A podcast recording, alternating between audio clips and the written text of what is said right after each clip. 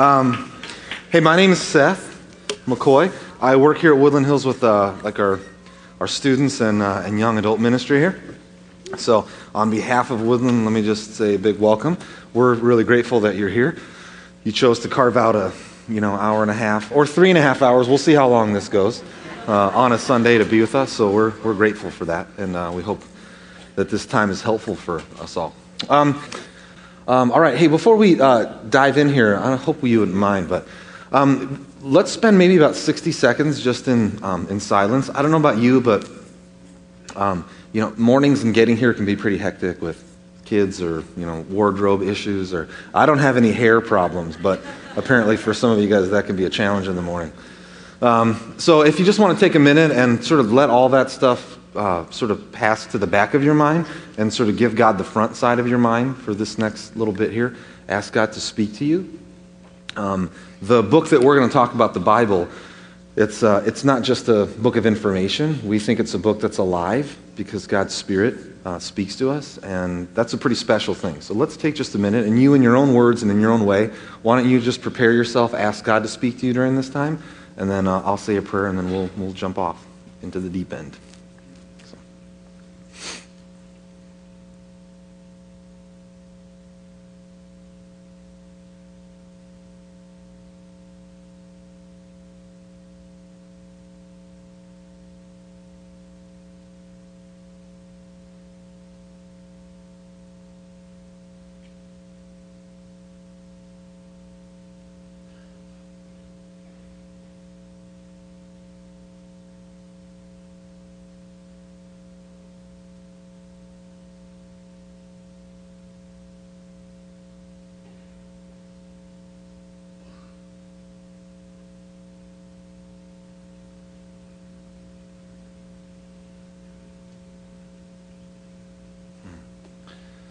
Heavenly Father, we, um, in our world of, of packaged goods, so many times we want to fit you into, into a box, a compartment.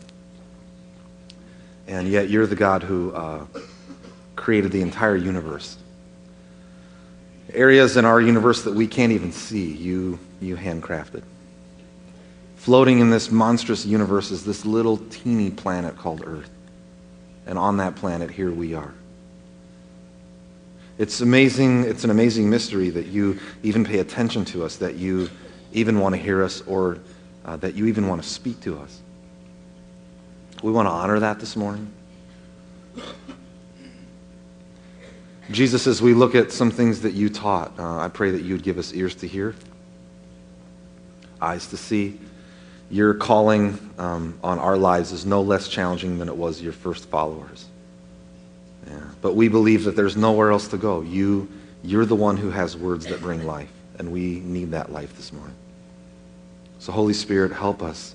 Give us grace and strength to open up our minds and our hearts and our ears.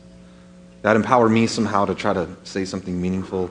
Uh, or even, it may not even be what I say this morning. It may be what these folks think. It may be a way that you speak to them and lead their own mind and heart that's different than what I'm saying. We, uh, our lives and our world is so filled up with stuff that we just want to take the next few moments and push all those other things out of the way to try to create a space where you can act um, in our lives. And we give you this time in your name. Amen. Amen. Well, if you have a Bible, we're going to be in Luke. Uh, we're continuing the never ending journey through Luke. Um, so it's going to be Luke chapter 18, and we're going to be at verse 1. You can open up there and sort of put your finger there. Because um, before we get there, uh, we have to, we have a doorway that we have to go through first. Um, so the story that we have this morning is one of the parables of Jesus. And uh, when I grew up, my dad used to read us uh, sometimes bedtime stories. And uh, my dad is a, like a teacher by nature, so he always, there was never anything done that didn't have some point or some lesson that you were supposed to learn. Uh, so he would read us these uh, stories that are called Aesop's Fables. I think I'm saying that right. And they were always neat and witty and funny, or, you know, about a tortoise and a rabbit that get in a race together, and you think the rabbit's going to win. Of course, the rabbit's going to win. In the end, the rabbit doesn't win because he's lazy, and the tortoise wins. And so the lesson is slow and steady wins the race. Some people think parables are like that. Parables are stories that um, have sort of predictable and trite phrases that sort of come at the end of them, uh, sort of like bumper sticker slogans that you can come up with parables. The problem is, that's not really what parables are. Um, a parable, we'd be better off to think about a parable like a riddle, something that's puzzling that we have to work to figure out. Um, now, Jesus, uh, sometimes we think that Jesus invented parables. He did not.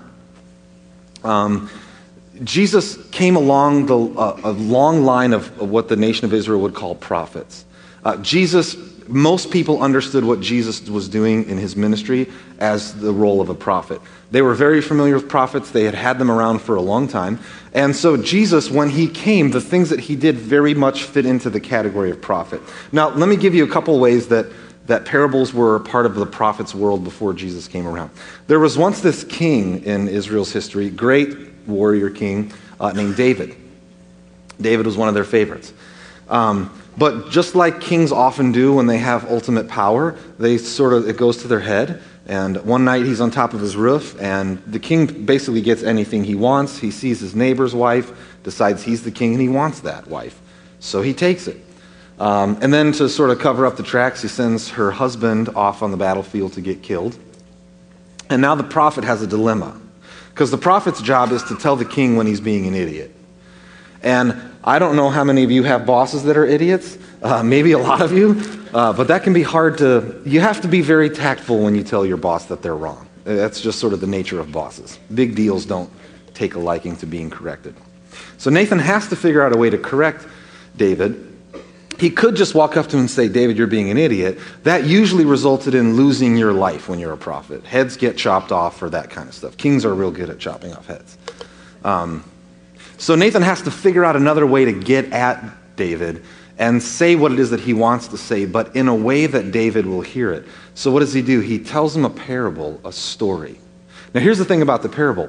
Um, a parable is a storyline about characters, but it's never really about those characters. So Nathan tells David a story about shepherds and sheep, but he's not talking about shepherds and sheep at all.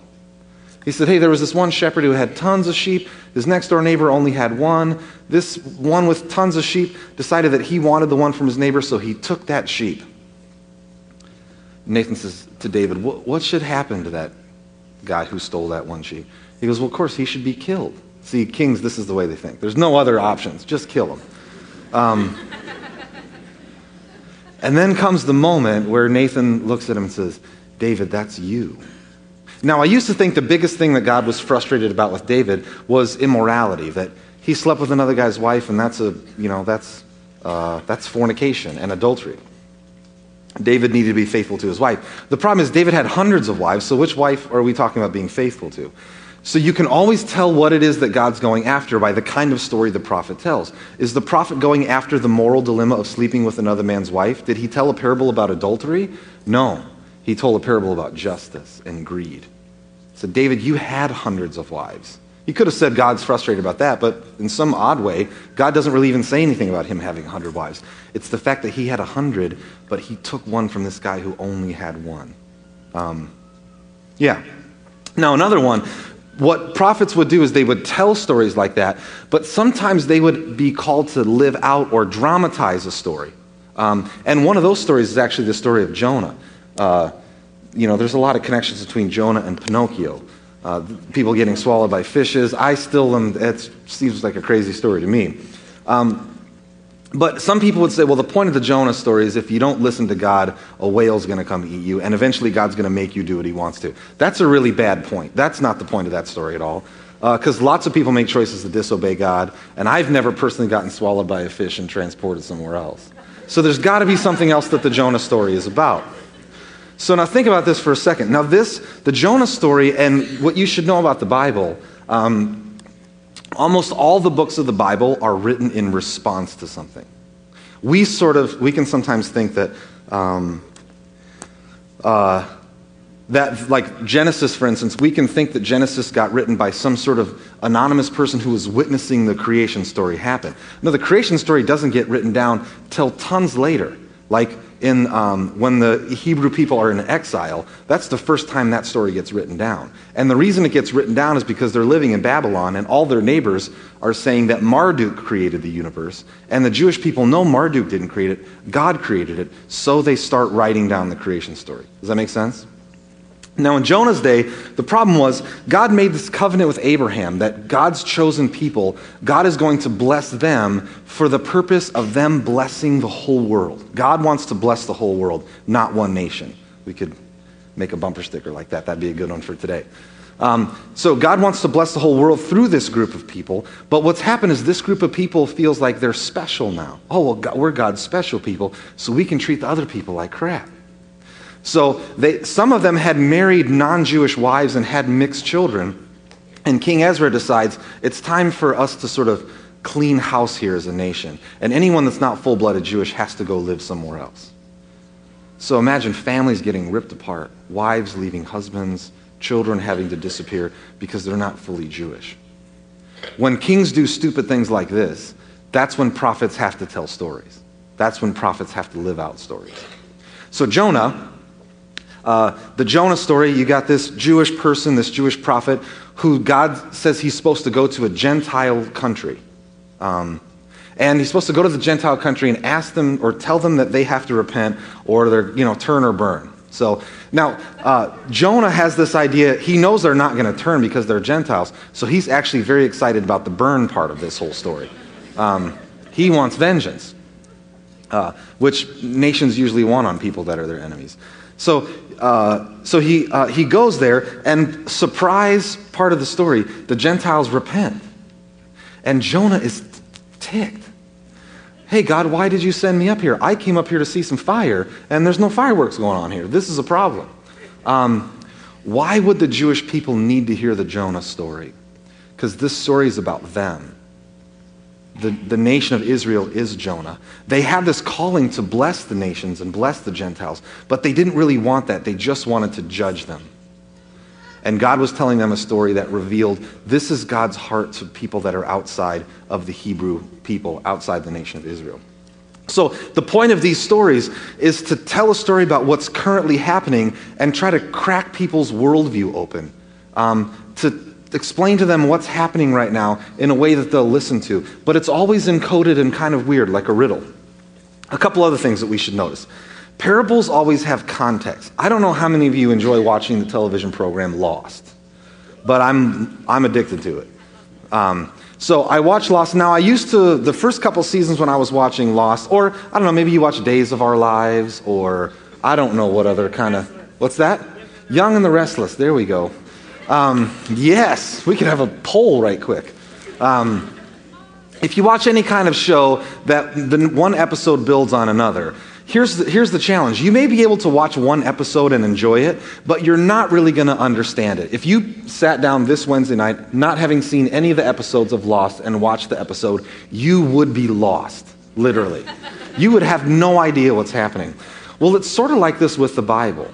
Sometimes we have this idea that the Bible is sort of like Proverbs, filled with just miscellaneous neat statements that you could take. But that's not really the way the Bible is. The Bible is one long, winding story that's very complicated, that has to do with the past, but also has to do with the future, and does it all within the context of the present. So sometimes, well, this is what we do at Woodland. We take sections at a time, and we sort of lift them right out of the story that they're part of, and we talk about them. Now, that's not bad, but it is dangerous.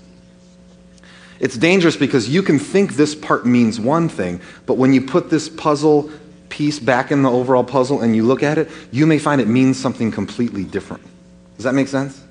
So it's very important that we remember that parables and stories that the Bible always has context. The other important thing to notice is not only is it part of one overarching Bible story, it's also contained within one book called Luke. Now, I used to have this idea that when the Bible got written, it was like an alien abduction. That there'd be this human being, and this alien would come down, take over, you know, take me to your leader, and they would, their mind would get washed, and their arm would become automatic. They wrote a whole book of the Bible, and then the alien would lift, and they would wake up from their trance, and there would be the book of Chronicles. Just sort of magically appear there, and they would have no idea about that. That's not really the way the Bible got written. There are real human beings writing these books. Um, When Paul writes a letter to the Corinthian people telling this dude to stop sleeping with his mother in law, he knew what he was saying. He's writing something specific to a specific group of people. And we would do well to try to figure out not just the words that we see here, we're not just asking the question, what got written down? Why did it get written? Why did it get written in this way? And what did the people that receive this book or hear this parable, what did they hear? For instance, I don't know if you guys ever did a little thing in school called a time capsule. Yes, no, let's nod some heads here if we, yes, a handful. So you do a time capsule and you take out meaningful things that would, you know, would talk about what your culture was like. You know, so, um, you know, for us, we'd have like a pair of jeans that were like pegged and rolled up and like a hypercolor fluorescent shirt with a swatch watch. That would tell people what our culture was like. Um, uh, so, but let's say that we were going to make a time capsule um, on September 12, 2001, the day after 9 11. And we grabbed the newspaper from that day, and there's a picture with, you know, buildings that are collapsed and smoldering, and the headline says, you know, the day the earth shook. So you wrap that up and put it in a time capsule, and 200 years later, an alien shows up, and they pull out the time capsule, and they're trying to figure out what happened on this day, and they look at the picture, and they read the headline. Of course, they would think it's an earthquake, right? The day the earth shook, crumbled buildings, fire, absolutely. They would completely be missing the point. What we have in the Bible is a record of what was said. So we have a parable here that Jesus actually told his disciples. What we don't have, uh, and what we're going to have to get to in some of our time together this morning, what did the disciples hear? So when we write that newspaper article, yeah, we're explaining, um, there, there's a record written of what happened, but when we say the day the earth shook, what did we mean by that? We meant something very different than there was an earthquake. So we're going to have to try to crawl back into the world that Jesus lived in. I mean, Jesus was, after all, we should not forget, Jesus was not Swedish. Um, he wasn't Asian or uh, Irish. I like to think that he was Irish, but he wasn't. Uh, Jesus was Jewish. Jesus was a Jewish type prophet and teacher telling Jewish type stories to a Jewish audience that he traveled around to. Almost all of his ministry was moving in between Jewish towns, addressing the nation of Israel, trying to tell them the kind of stories that would help them not repeat the Jonah story, telling them the kind of stories that corrected King David when Nathan told them. Okay, last thing that's important to know about parables the science of understanding parables. The most important parable is always at the end. Um, I'm hoping that it's going to be this way with Lost. I'll be severely disappointed if the best part of Lost isn't at the end. But at the end is where the whole plot line comes together, where things are confusing and I have no idea if John Locke is dead or alive, but I'm hoping that if I get to the end of the season, I'll, the, the, the questions will be answered. So it's always very important to notice the end. In fact, in most parables, it's best to start with the last sentence and work your way backwards. Um, so we're going to talk a little bit more about that. All right, so why don't you pull your Bibles out? That was a long introduction, the sermon before the sermon. And uh, let's actually read through uh, Luke chapter 18, verses 1 through 8. Um, now, first things first, how many of you guys are in your Bibles? Your, each section has kind of a little title. You guys, a lot of you have Bibles like that. What, somebody tell me what this story is titled in your Bible. The story of the persistent widow. Yes, the story of the persistent widow. See, here's some of the problem with, um, with the way we approach the Bible for a long time is before we even hear the story, someone else who didn't write the Bible is telling us what the story is about. So I would tell you to get a Sharpie and scratch that out. We'll find out. This might be the story of an unjust judge, might be the story about a just judge. Uh, it's a story about a lot of different characters. So let's, let's jump in. So Jesus told his disciples a parable to show them that they should always pray and not give up. Um, right away, we have to do some separating here. He wanted to tell them a parable to show them that they should always pray and not give up. Let's be careful of making the connection they should always pray and not give up praying. Those two things might be related, but he might mean something very different between always praying and not giving up. Okay? He said, here comes the story. In a certain town, there was a judge who didn't really care about God and didn't care about people. Um, yeah, none of us have any idea about judges like that, right? Uh, and there was a widow in that town who kept coming to him with the plea Grant me justice against my adversary.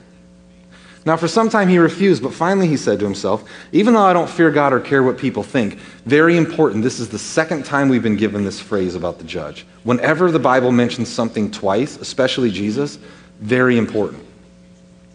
Uh, yeah, because this widow keeps bothering me, I will see that she gets justice so that she won't eventually come and beat me up. That's weird. Widow beating up the judge. And the Lord said, Listen to what the unjust judge says. And will not God bring about justice for his chosen ones who cry out to him day and night? Have we ever heard that phrase before? Crying out day and night. Will he keep putting them off? I tell you, he will see that they get justice and quickly. However, when the Son of Man comes, will he find faith on the earth? That's the last sentence. However, when the Son of Man comes, will he find faith on the earth? How does that fit into this parable? Okay, now a couple passing comments I need to make um, about parts of the scripture verse that stand out. The first one is in verse 3. Um, now, I've heard this story preached before, this parable preached before, and the lesson went something like this. If you pester God long enough, he'll eventually give you what you want. I think that's a bad way to understand this story. Um, now, I have a toaster that's like that. Like, you know, I don't use very many kitchen appliances, but this one I go to make toast, and there's like there's supposed to be this little knob on there that controls how toasted the toast gets. That thing doesn't work. I, it's so totally pointless. So I put the toast in and I push it down, and five seconds later it pops up again. It's like, oh no, that's not toasted yet. But then if you try to push the stupid bread back down, what does it do? The thing screams at you. Eh. Then you. So eventually, if I push that thing down 15 times, it will finally respond to what I'm asking for. So that's sort of like the toaster view of God. God is a toaster that you have to keep ramming your toast into, and eventually He might give you what you want. That's a really bad idea. Um, now, it's funny with my toaster, but I have a friend who got diagnosed with cancer, and this friend's idea of God is that if I don't pray for my healing every single day over and over and over and over, it's not going to happen. And if I don't get healed, it's because I didn't pray enough, because I have to be like the persistent widow. And I just want to tell her, no, that's crazy. So the idea is that if you missed prayer today, that God's going to reach down and make the cancer start growing again? That's no. That is not the point of this story. What the widow is seeking out in this story um, is uh, what's she looking for? She's looking for justice against her adversary. Now, a widow, what she's talking about, a widow in this world didn't have any rights. Um, so if her husband owned, if they owned property as a family together and they had children, uh, when the husband dies, the, the woman can't be the benefactor. She can't own anything. So it, the husband's family would then take over all the property, and it would be up to them whether they wanted to let the woman keep living there or whether they would let her have the money. They could take it all away, and she would be stuck with nothing. Now, what she could do, though, is she could go to a judge, and she could ask the judge to do what's right. That's what judges are supposed to do. They don't very often do that, but you can ask them to. Um, she's not asking for a new Mercedes. She's not asking for her head cold or allergies to go away. Um, she's not asking for general internal peace because she's upset. She's asking for her basic human rights. We should be careful not to turn this into the genie God, where if you're persistent and you keep asking God, He'll give you whatever He wants. He won't. Or that's not what this story is about. This story is about the fight of a widow to find basic human rights and dignity in a society that denies it. Very important for us to set that context. Um, okay, so the second thing to notice is Jesus never tells stories on accident. There, there's all, if the point was if you pester long enough, uh, he could have told that story a million ways, but he chose in this case an unjust judge, and so a person with power and no love or concern, and another person with no power. Um, and look, look how the story unfolds. The, there's a couple of choices the widow has. The widow could get a gun. Well, she couldn't get a gun in first century Palestine. She could get a sword and she could go stab her husband's family and take the money, and it would rightfully be hers. She'd have to commit murder to get justice, uh, but she doesn't. Um, so apparently, even in this story, Jesus has the idea that even if you're suffering unjustly, killing people isn't the answer. That's one option. The other option is she could revolt against the judge. Uh, she could try to overthrow his authority. Um, But that's not the right answer either. And interestingly enough, these are exactly the two choices that the Jewish people of Jesus' day had towards the Roman occupation an unjust occupation. I mean, the disciples and the Jewish people were very familiar with unjust judges who had power but didn't really care. And Jesus says, there's two ways that you're going to want to naturally respond. You're going to want to go kill them. And there was plenty of Jews taking up swords in the name of justice and killing people in that name. And there was plenty of them trying to organize together to start a revolution. And what does the widow do? She doesn't seek revenge. She doesn't seek revolution, but she doesn't stop witnessing. She comes over and over again. This injustice, I won't let it go away. I won't be silent about the way I'm being treated, even though the judge is going to want to. And in the end, isn't that exactly what the judge does? He doesn't give her what she wants because he all of a sudden has his eyes opened and he all of a sudden cares about justice. He gives her what she wants so she'll shut up. Because judges don't like injustice being talked about under their watch. Uh, in fact, I, was, uh, I have a friend that's reading a book called Black Like Me. Um, it's about a reporter uh, during the civil rights movement uh, that painted his skin dark and went down to the South to experience what is it like to be a black person uh, um, in that society. And he had a, all going through the South, uh, he saw a lot of violence and anger and hatred, and he went to Montgomery, Alabama, where Martin Luther King Jr. had been, been doing a lot of work. Um, and he said his experience in Montgomery was completely different. He said that the African Americans or the black people here, uh, there's a solidarity with them that they won't retaliate against anyone else.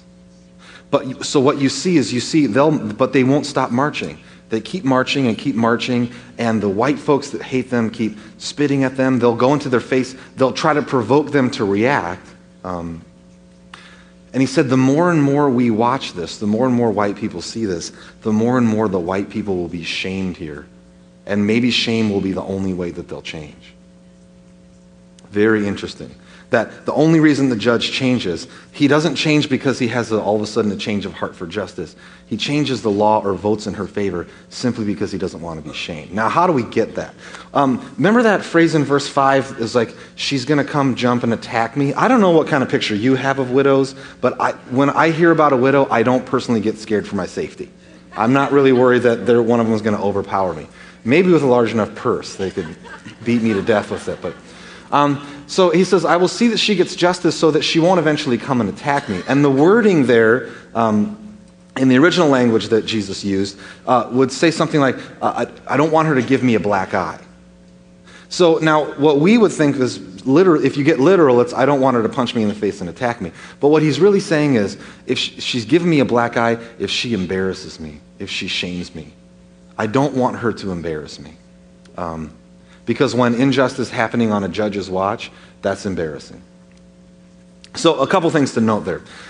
Um, all right. Now, let's look back in this parable. I want to I want to point out a couple of things. Um, let's go back and walk through this parable. Again, remember I said Jesus is a Jewish prophet and teacher telling Jewish kind of stories to Jewish audiences. So try to, I know it's really hard. It could be really hard. Maybe some of you are Jewish. Try to be Jewish for a second. Just think about, um, think about being a Jewish person who lived through the Old Testament stories. You may not know a lot of those, you may know a handful of them. Um, there's probably a couple key ones that almost everyone knows. So let's look in this story and try to unlock what did, what did his disciples as Jewish people hear in the characters of this story. Um, so, verse 2, he said, In a certain town, there was a judge, a person in authority that had a person that had power and authority that didn't care about God and didn't care about people. Okay, so next verse. Uh, and there was a widow in that town who kept coming to him. Okay, so now there's this person that has power and authority.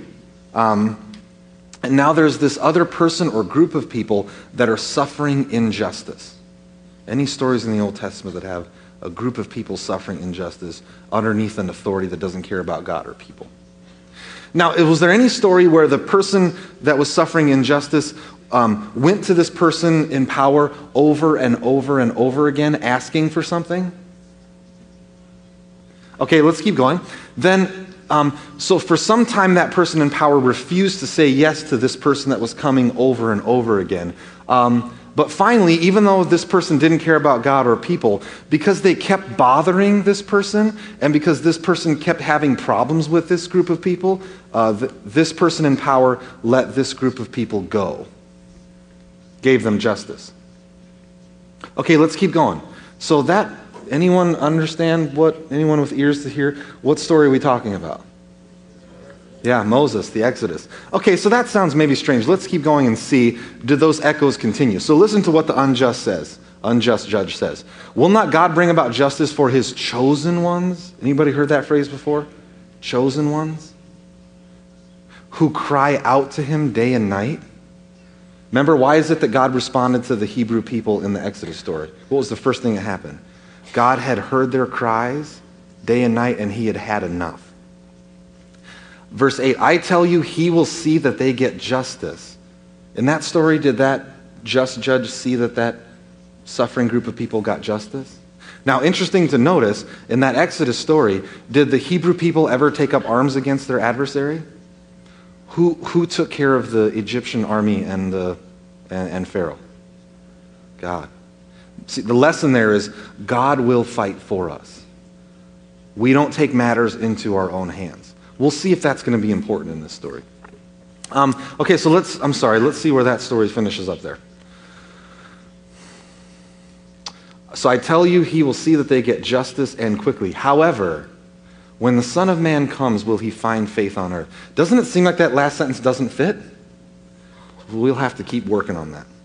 So, in this parable, uh, interestingly enough, at first reading, you would think that this is a story about keep badgering God until he gives you what he wants.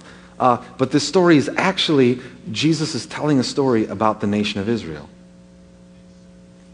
Why would he be telling the disciples a story about the nation of Israel? So, not only is he talking about the Exodus, um, but then if you look at the whole book of Luke, remember, this parable is one little chunk within a book that this one author wrote. Now, this author, Luke, is retelling the story of Jesus, but he's doing it in a very specific way. I'm going to see if you can pick up on this. Here's how the, the Gospel of Luke starts it starts with a baby being born. Um, a baby being born to a group of poor, oppressed people, um, even though the king in charge said that all the children are, or all the firstborn males are supposed to be killed. You ever heard a story like that before? Then the next thing that happens is this newborn has to flee and actually ends up being raised in uh, a country called Egypt. Hmm. Uh, Hebrew child being raised Egyptian. Then the next thing that happens is this uh, this Hebrew child named Jesus, or Joshua in the original language, um, goes, gets baptized and goes through a body of water. Oh, so born, um, raised in Egypt, goes through a body of water, goes after getting baptized, Jesus goes directly into a desert wilderness for a period of 40 days. Does that sound familiar? Then the last thing, or the next thing that happens, this Jesus gathers a group of 12 disciples around him and starts traveling through the nation of Israel. Do you see what's happening? Luke is totally telling the Jesus story using the exact same movements that the Moses story happened. Because what Jesus is proclaiming to his disciples and to the whole nation of Israel is there's a new exodus happening. There's something new that's happening. God has heard the cries of his people, and he's going to do something. The whole Gospel of Luke. Um, remember, I told you that sometimes prophets tell stories, but sometimes prophets have to sort of dramatize and act out stories? Jesus is completely acting out the story of Israel. What he's saying is, I'm the true Israel. I'm the chosen one. In this story, um, Jesus is the widow. Jesus is the widow who's going to suffer underneath an unjust judge, right? He's going to suffer underneath an unjust judge, even though he doesn't have to. And he's going to suffer under the unjust judge um, because of his adversary. But the just judge who's watching all this happen isn't going to sit around forever. He's going to bring justice to Jesus, and he's going to bring it quickly. Only takes a couple of days, right? Um, why would Jesus choose this kind of language when telling this story to the disciples? And what does that have anything to do with prayer or will the Son of Man return and find faith? Now, here's a couple of problems. One is, now, um, the disciples are a lot like you and I. Uh, I think sometimes we think that they got it, and very often they were ignorant and they couldn't really understand what Jesus is saying in some of the same ways that we struggle to understand what Jesus is saying. Because in their head, remember, they, they know this story of the Exodus. That the story of the Exodus is out of Egypt through the wilderness into the promised land. Now, in their story, they've come out of Egypt and then they had a promised land, but then they were disobedient and they actually went back into slavery to another nation. It's called the exile. But then there was this message that started coming. Isaiah writes a lot about it. Comfort my people. I'm going to come deliver them. I'm going to forgive their sins. I'm going to heal and rescue them. So in their heads, they know that this God is going to come and help them again. Um, and now that Jesus is coming, they think that this is the end of the story. It's time for Jesus to set up the kingdom on earth, and we're going to be in charge with him. And all these people that didn't listen to us, all these Gentile people are going to get killed or they're going to get kicked out, and we're going to have utopia. But Jesus is telling them the opposite. He's telling them they're going to have to go back into the wilderness. Because everyone has to go through the wilderness school. There's lessons that we learn in the wilderness. Because even though Egypt isn't around anymore, um, there's still a system in this world that leads to big deals having lots of stuff and oppressed people having to cry out, asking for basic human rights. I just saw this. Um, I just saw this movie. It's up for a bunch of Oscars. It's called Slumdog Millionaire. I don't know if any of you guys have seen it. Um, now I'm on a string where like six movies in a row. At the end of the movie or halfway through the movie, I wanted to like take Prozac or kill myself or I've just had a string of like seven movies that were like awful and depressing. Um, now, usually what happens in a movie, the kind of movies I like, is um, all stories, all movies have movement. You know, uh, th- there's a good turn in the story followed up by a bad turn, and then a good turn and a bad turn, and then at the end it's good, and everyone cheers at the end of that movie. Because you, you have to have a bad turn, you have to have conflict, and someone has to fight, and you know, Rocky has to get his butt kicked for a little while in the ring. Otherwise, once he wins, it's not as exciting, right? So Rocky gets punched for a while, and then Rocky punches the other person for a while, and then he gets punched again for a while, and then I'm always amazed at how much those guys can take. But so the problem with this story, Slumdog Millionaire, is it was a bad turn in the story, followed by a bad turn, followed by a bad turn, followed by another bad turn, and I just kept getting more and more depressed the whole time. Um, the lowest point in the story they're tracing these uh, an uh, Indian brother and, and, or two brothers and a girl that they meet. Their mom gets killed pretty early in the story, so they're orphans, sort of scraping by on, on the streets. Um, so there's this guy that's, that gathers up some of the street children. He takes them out to this little camp, and you think this is a good turn in the story. This is an orphanage, or this is a Christian who cares about them. And what we find out is what you thought was a good turn was just another bad turn. Uh, that the young girls he drives into the city every day to prostitute themselves, and uh, the boys have to beg. And so, but what he does is he teaches them to sing, because then if they sing, they can make money. So there's this one boy who sings really pretty, and so the guy's pretty happy because the kid that can sing well can make a lot of money. Um, but in this turn of the story, this little boy could make more money if he was blind. Um, and even though I'm not sure if Slumdog Millionaire is a true story, it is a very true story. The, that the widow crying out for basic human rights and the orphans crying out to not be taken advantage of, that story hasn't gone away. In fact, it's gotten worse. Did you know that uh, slavery, we have the highest number of slaves today than we've ever had in world history? I mean, yeah, I don't have to tell you, but we have to remind ourselves. Just, you know, there's children, little girls, having to prostitute themselves and forced to do so. There's some days where I, on my worst days, um, on my worst days, I wonder if God is the unjust judge. The God who maybe doesn't really care about people because he watches all this happen and he's not doing anything, right?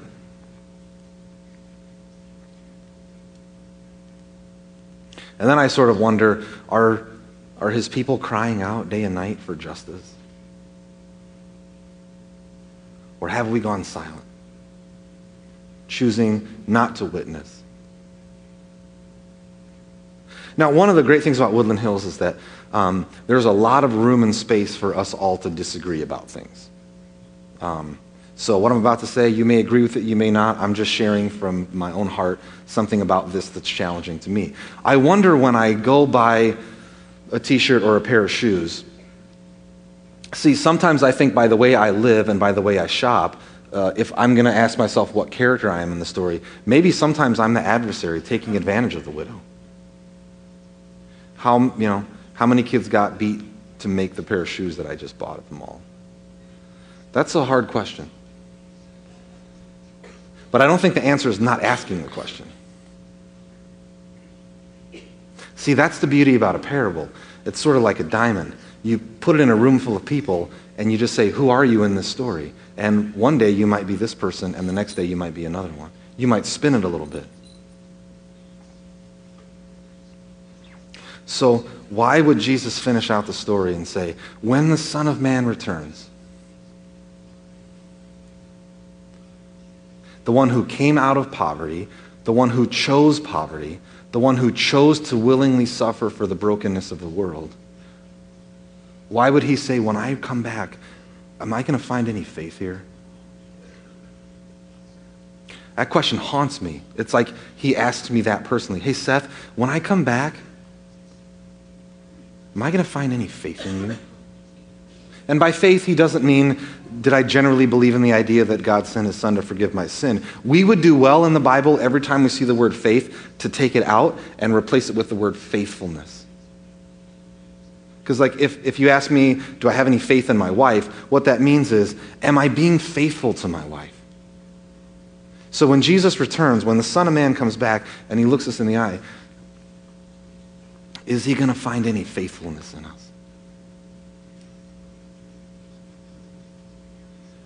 We live in the desert, friends. In our baptism, if you have been baptized, part of what you did was renounce this old way of life that looks a lot like Egypt. Said, oh, I can't live that way. But heaven hasn't fully come to earth yet. So I'm not in Egypt and we're not in the promised land. We're in the middle. Now, the middle is a pretty good place to be. You learn lessons like, um, you know, they had manna in the wilderness, and so every day bread would miraculously appear on the ground, and so they were supposed to collect it. Um, but they weren't supposed to collect too much. What happens if they piled up manna? It rotted and it smelled nasty. So we learn this lesson that piling up stuff really stinks. Do we need to learn that lesson again? They had this guidance system that was a pillar, like a big stack of smoke by day and fire by night. And when that would move, they would have to pack up all their stuff and move with it. So they never really built houses because they always knew they weren't ever really settling down in the desert. They were surviving in the desert, they were following and learning in the desert. Do we need to figure out where God's leading and be ready to move? We don't need that lesson, do we?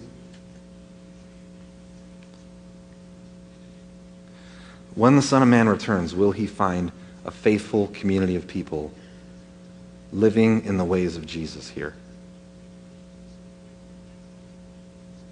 Standing with people that are oppressed. What kind of prayer does a group of people pray when day and night they're tortured and frustrated by the basic human rights that get denied here on this planet? What kind of prayer does a community pray day and night against injustice? I think it starts off, Our Father. I mean, after all, when we talk about prayer, always praying and never giving up, I want to, there's a lot of days I want to give up. I am so overwhelmed by the amount of suffering that we find in our world that I don't, some days I don't even know what to do about it.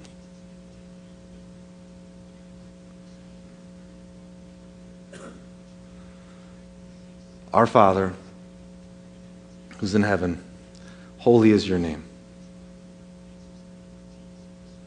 He's the only one who always chooses to do justice all the time. I get impatient. I'm a very impatient person. I hate waiting. hate waiting for anything. At the bank, for food, I get irritated. So, because I love control. That's why I take such long pauses when I talk. I'm a sick man, I'm sorry. Um, but I see a world I live in that I can't control, and I feel out of control. What do you do when you see something you can't control, but and you feel out of control? You pray. You pray the prayer that Jesus taught these disciples just a few chapters before. Your kingdom come. Jesus, may things on this planet be exactly the way that you dream of, because right now they're not, not close. The, the first part of that is how much does that bother you? Because I think that they were crying out day and night. How many of you can't sleep at night because of what you see in the world? Day and night. Jesus, may your kingdom come. The way that you want things, your dream, may it come here in this world, on this planet, in this neighborhood, in my own home, in my own heart. Things in my heart and my life aren't the way God dreamed of. I need his kingdom to come. I need to always, always pray, and I need to never, never give up. Those are the two temptations. To be faithful means to be patient. Patience is what reminds us that we're not in control. When the Son of Man returns, will he find faithfulness on earth? Jesus, that's a hard question. Our prayer today altogether is that that answer would be yes.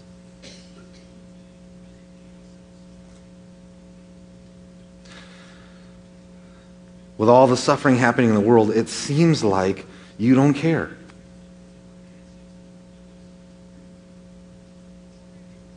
And yet, this story reminds us that you're the only just judge.